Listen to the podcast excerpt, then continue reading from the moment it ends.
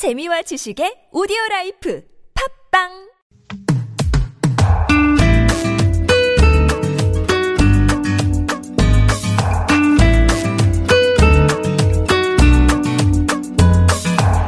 익숙한 종이 냄새, 손끝에서 느껴지는 사각거리는 감촉. 잊고 있던 책 감성이 다시 살아납니다. 허희 책방.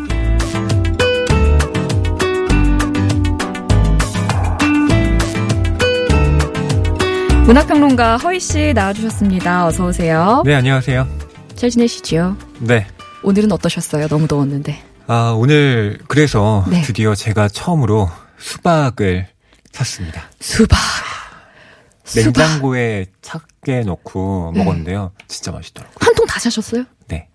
그 많은 걸 어떻게 다 아, 드시고? 작은 거 샀어요. 작은 거, 작, 작은 아이로. 네. 어, 맛있었겠다. 단가요? 아우, 달더라고요. 그래요? 어. 아, 뭐, 전 먹고 싶은데 네.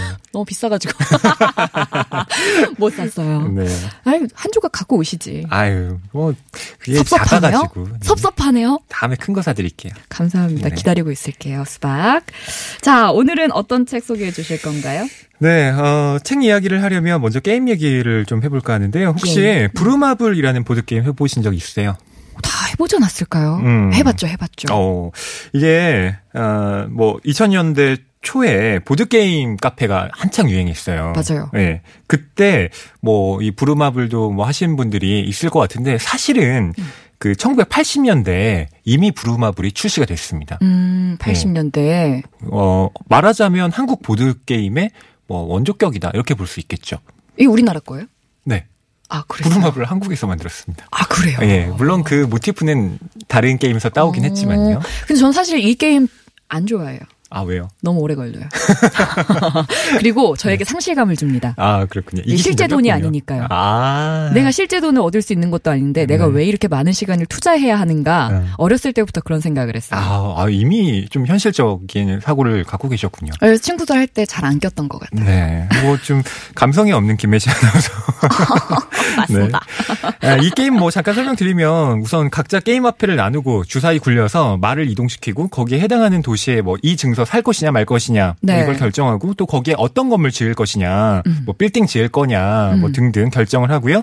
또 거기에 어, 이 지나가는 캐릭터, 그러니까 지나가는 다른 플레이어에게 통행료 얼마 받을 거냐, 네. 뭐 이런 거 결정하는 거잖아요. 네네. 예, 저도 초등학교 때 참 재밌게 했던 기억이 떠오르는데 음. 혹시 특숙한 기억 나십니까? 네? 특숙한. 특수칸이라는 게 있었어요? 그 우주 여행 칸에 들어가면 어. 거기서 바로 목표 도시로 이동할 수도 있고요. 아, 아, 또 무인도에 이 들어가게 되면 네. 최악이죠. 어, 3회 동안 거기서 나올 수가 없습니다. 아. 예, 그때 나오려면 주사위를 던져가지고 주사위 두 개가 같은 숫자가 나와야 탈출을 하는 거죠. 언제 나와요? 그러니까요. 영영 못 빠져나오겠네. 아, 거기 들어가면 진짜 큰일이죠. 어, 네. 그런 세세한 기억까지는 없는데, 네. 어, 그랬군요. 네. 음. 근데 뭐 왜 갑자기 부루마블 얘기를 꺼냈느냐 뭐 이렇게 어, 궁금해 하실 텐데요. 오늘 그러게요. 갖고 온 책 제목에 바로 이 부루마블이 들어가기 때문입니다. 어, 음. 부루마블에는 뭐 서울, 뉴욕, 도쿄처럼 세계 각국의 유명한 도시들이 나오는데요. 물론 뭐 포함되지 않은 도시들도 많습니다. 어, 요즘에는 좀 어떻게 바뀌었는지 모르겠는데 예컨대 평양이 그래요. 평양? 예. 실제로 1980년대에 이 게임이 출시될 때는 베이징 이런 공산권 도시는 부루마블 보드판에 없었습니다. 저도 어, 기억이 없어요. 네. 이게 예. 근데 지금 있어요? 어 지금은 이제 베이징이 어 있죠. 평양도 있어요? 평양은 없습니다. 어, 어. 근데 뭐 게임 버전에 따라서 네. 있을 수도 있겠죠, 또. 음. 어, 워낙 새롭게 바뀌기도 하니까. 네. 예. 근데 오늘 들고 온 책 제목에 바로 이 부루마블 평양이 들어갑니다. 바로 윤고은 작가의 소설집 부루마블에 평양이 있다면. 입니다. 어, 요거 호기심을 자극하는 제목입니다. 네. 어? 5679번 님이요. 부루마블도 마블에서 만든 건가요? 아닙니다. 아까 말씀드렸지만 우리나라에서 만들었대요. 예. 아, 여기 아, 신선한 질문이었어요. 훌륭합니다. 5679번님. 그건 그렇고 네. 윤고은 작가가 썼다고요? 예, 윤고은 작가가 네 번째로 펴낸 소설집인데요. 어, 여기에는 총 여섯 편의 단편 소설이 실려 있습니다. 아, 이 중에서 저는 오늘 표제작, 이 부루마블의 평양이 있다면만 좀 다뤄보려고 하는데요. 네. 이 동료 소설가인 정세랑 작가는 윤고은 작가를 이렇게 좀 평을 하고 있어요. 다른 작가라면 애잔하게 그릴 순간을 윤고은 작가는 의아하게 그린다. 의아하게. 실제로 이 소설집에는 좀 질척질척한 감상이 아니라 네. 기묘한 상상력이 녹아 있습니다. 음, 그렇군요. 내용은요? 어, 주인공은 도일이라는 이름을 가진 남자인데요. 도일에게는 9년을 사귄 여자친구 선영이 있습니다. 둘이 부루마블 게임 계속하는 거 아니에요? 아니에요. 그 부르마블이 직접 나오진 않아요. 아, 그렇군요. 네. 선영은 이 주변에 자기 친구들은 하나둘 좀 결혼한다는 이야기를 음. 남자친구인 도일에게 해요. 네. 사실 결혼에 대해서는 별로 생각하지 않았던 도일도 이제는 진지하게 이 결혼 문제를 고민을 해야 되는 것인데요. 음. 하지만 결국 집이 문제입니다. 집. 예. 살만한 신혼집을 구하는 게 너무 어려운 거죠. 네.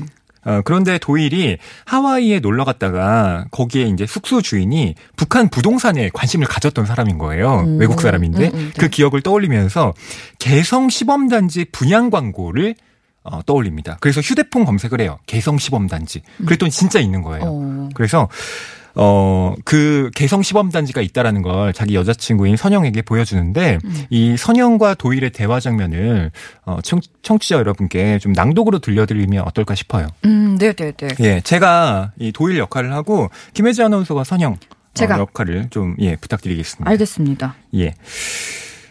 아, 아, 이렇게 동굴 소리가. 시작합니다. 네. 네. 이거 봐봐. 분양가가 평당 80이래. 우리도 신혼집 계약할 수 있는데. 그치? 평당 80? 평당 800이겠지. 평당 80 맞아. 이게 개성 시범단지라고 이거 진짜 깜놀할 얘긴데. 개성? 아니 개성. 개성공단 할 때 개성. 북한? 어 거기에 개성 신도시가 들어선다는 거야. 그 중에서도 이게 개성 힐스라고 시범단지의 노른자 위에 있는 건데 미친 거야? 아니 이게 부루마블 게임 같은 느낌이라 재밌지 않아? 거기에 막 개성도 있고 평양도 있고 부루마블의 개성이 어디 있었어? 평양이 어디 있었냐고. 어, 없었다고? 이 마닐라 옆에 평양 평양 아니었어? 와, 신혼집이 북한이라니 말 다 했네. 이젠 분단 현실 때문에 안 된다는 거구나. 통일이 돼야 가능한 거야? 그지? 결국 우리 결혼은 이 땅에서는 불가능하단 얘기네. 싫으면 싫다고 하지. 됐어. 네. 두 연인의 대화였습니다. 어, 이런 거 처음 해봅니다. 연기도 라디오에서 정말 오랜만에 해보는데 동굴 속 연기는 처음 해봤어요, 제가. 어, 어, 네. 신선했습니다. 아주 음. 재밌었고요. 어, 이거 재밌는데요? 어, 좀 어떤 느낌이 드셨어요? 이 내용에 대해서. 전 선영 역할을 했잖아요. 네. 그래서 너무 진짜 솔직히 끝에 가서 좀 화났어요. 아니 이런 얘기를 굳이 왜 해? 안 하면 결혼 안 한다 그러면 되지. 네. 굳이 뭘 빙빙 돌려서 이렇게 얘기하지? 아니 도일도 예. 한국에 집 사고 싶겠죠. 근데 돈이 없으니까 뭐 이런 식으로 얘기를 하는 건데요. 정말 그, 정말 그래서 그러는 걸까요? 아니면 하기 싫어서 하기 싫어서는 아닙니다. 아니에요? 예. 그래서 그 이후에는요. 그래서 선영이 이런 대화를 나누다가 나가버려요. 음. 어, 선영은 이제 도일의 연락을 받지 않는데 도일도 뭐 이틀 정도 전화를 해보다가 선영이 전화를 안 받으니까 더 이상 연락하지 않습니다. 뭐 잠, 잠정적인 아, 이별 상태가 된 건데요. 음. 그래도 도일은 혼자서 이 개성 신도시에 관한 분양 정보를 알아봅니다. 이 개성 신도시에 모델하우스가 있는 건데 이게 어디 있는지 아십니까? 어디 있어요? 용인에 있어요. 용이네요. 예. 뭐 진짜 개성이 있을 순 없잖아요. 아 그, 그렇긴 한데 용인에 있는 것도 좀 생뚱맞네요. 예. 그러게요. 그래서 도일이 이제 용인의 그 모델하우스에 가는데 사람들이 정말 많은 겁니다. 음. 어, 498번 번호표를 뽑은 도일 앞에 네. 무려 200명 정도의 사람들이 더 있던 거예요. 그렇군요. 아 네. 근데 이분 참 꿋꿋하시네. 이 얘기 하다가 여자친구가 화가 나가지고 이별까지 했는데 그 네. 와중에 또 분양 정보를 알아보고 모델하우스에 가가지고 이거 번호표를 뽑고 지금 줄을 서 있는 거 아닙니까? 아, 그래도 평당 80이면 24평 아파트면 얼마예요? 얼마예요? 한 4천만 원대 안쪽으로 살 수 있다는 얘기잖아요. 나도 가볼까? 자, 라디오 와이파이 김혜지입니다. 목요일 코너 문학평론가 허희 씨와 함께 허희 책방 진행하고 있는데요. 음악 한 곡 듣고 흥미로운 이야기 좀 더 진행을 해볼게요. 어, 궁금하지 않으세요? 이거, 이거 되게 어, 신선한데요. 네. 더 알아보고 그렇죠. 싶습니다. 일단 퀸의 Love of My Life 들으시죠.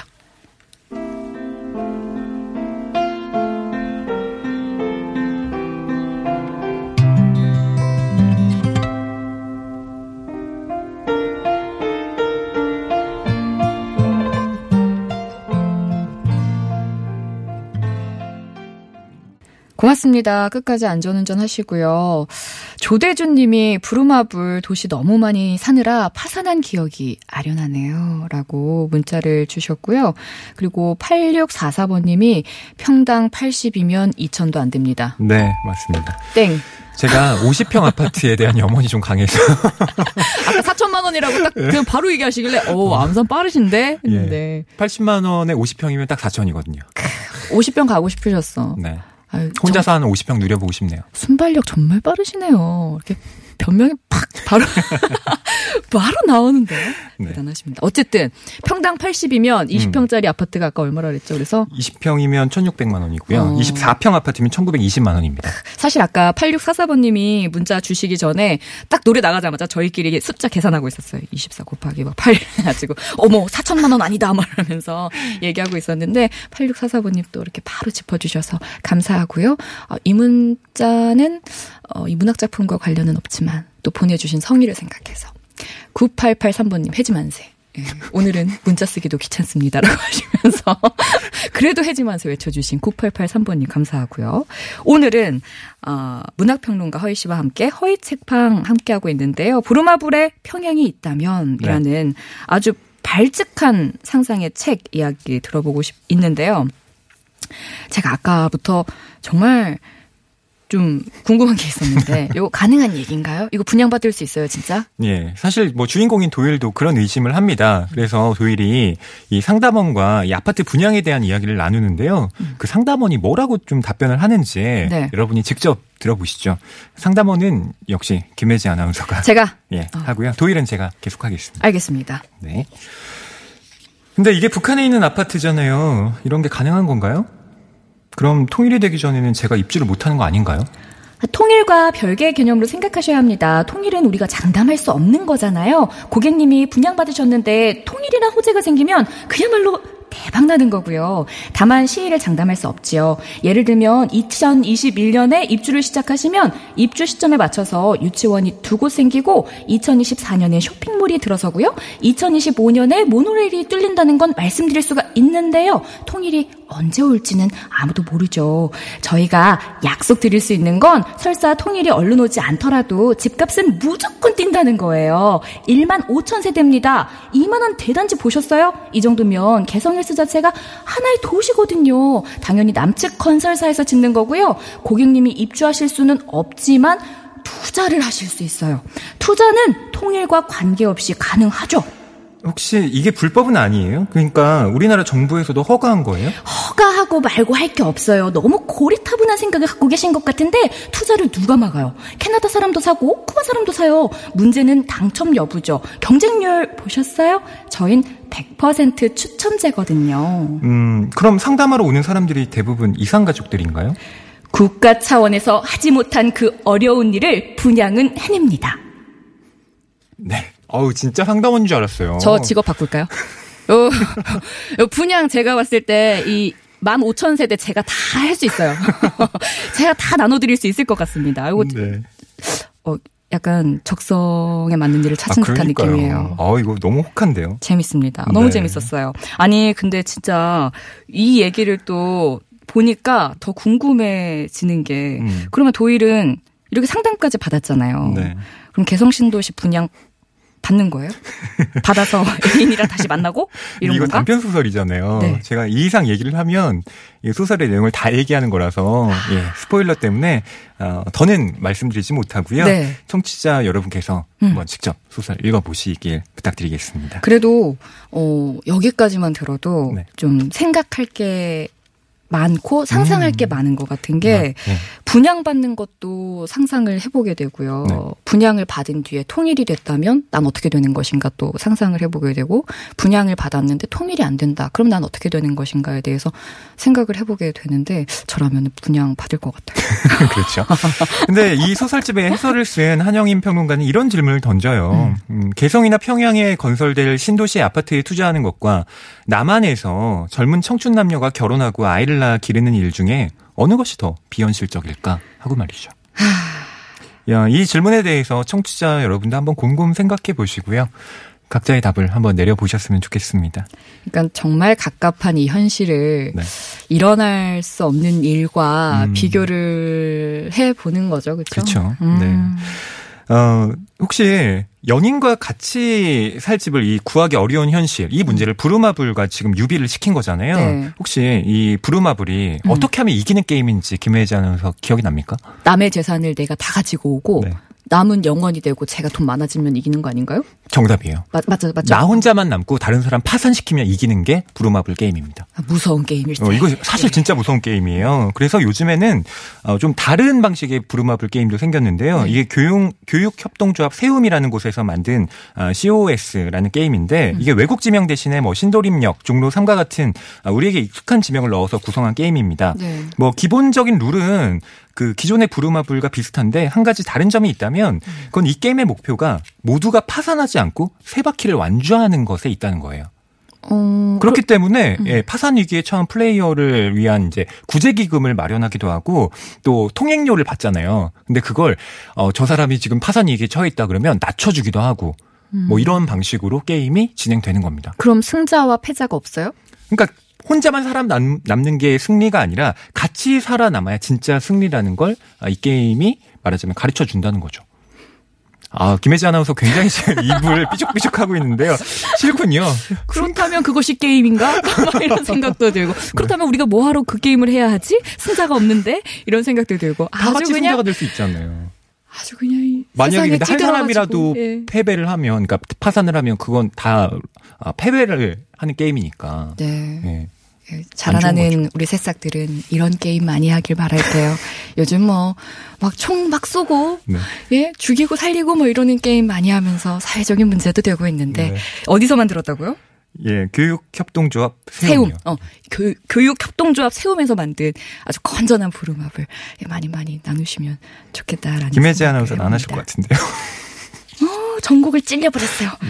아니요, 한번 기회 되면 어디서 누가 하자고 하면 한번 해볼 수는 있을 것 같아요. 네. 아, 오늘 이 책 너무 재밌는 것 같아요. 음, 이런 책 많이 갖고 와주세요. 알겠습니다. 이 작가님 또 다른 책도 있죠? 예, 뭐, 네 번째, 뭐, 소설집이라고 말씀드렸는데요. 뭐, 소설집으로 1인용 식탁, 알로아, 늙은 차와 히치하이커, 또 장편소설로는 무중력 증후군, 음. 밤의 여행자들, 또 해적판을 타고, 뭐, 이런 작품들이 있습니다. 아, 음. 그렇군요. 이 작가님의 다른 책들도 같이 읽어보시면 참 좋겠다 싶고, 어, 작가님 너무 예쁘시네요. 잠깐. 아, 미모가? 미모가 눈에 확 들어오네요. 어, 너무 예쁘시네요. 아, 알겠습니다. 오늘은, 어, 허이 책방. 네. 허이 문학 평론가와 함께 윤고은 작가의 부루마블의 평양이 있다면 살펴봤습니다. 오늘도 감사했습니다. 네, 고맙습니다. 다음 주에 뵙겠습니다. 저도 같이 갈게요. 저는 내일 뵙겠습니다. 끝곡으로 이승기의 다 줄 거야 준비했어요. 조교만 씨의 다 줄 거야인데 이승기 씨의 목소리로 듣겠습니다. 아, 편안한 밤 보내시고요. 오늘 너무 더우셨죠. 좀 시원한 거 이렇게 드시면서 편안한 밤 맞이하셨으면 좋겠습니다. 그럼 이만 갈게요. 라디오 와이파이 아나운서 김혜지였습니다.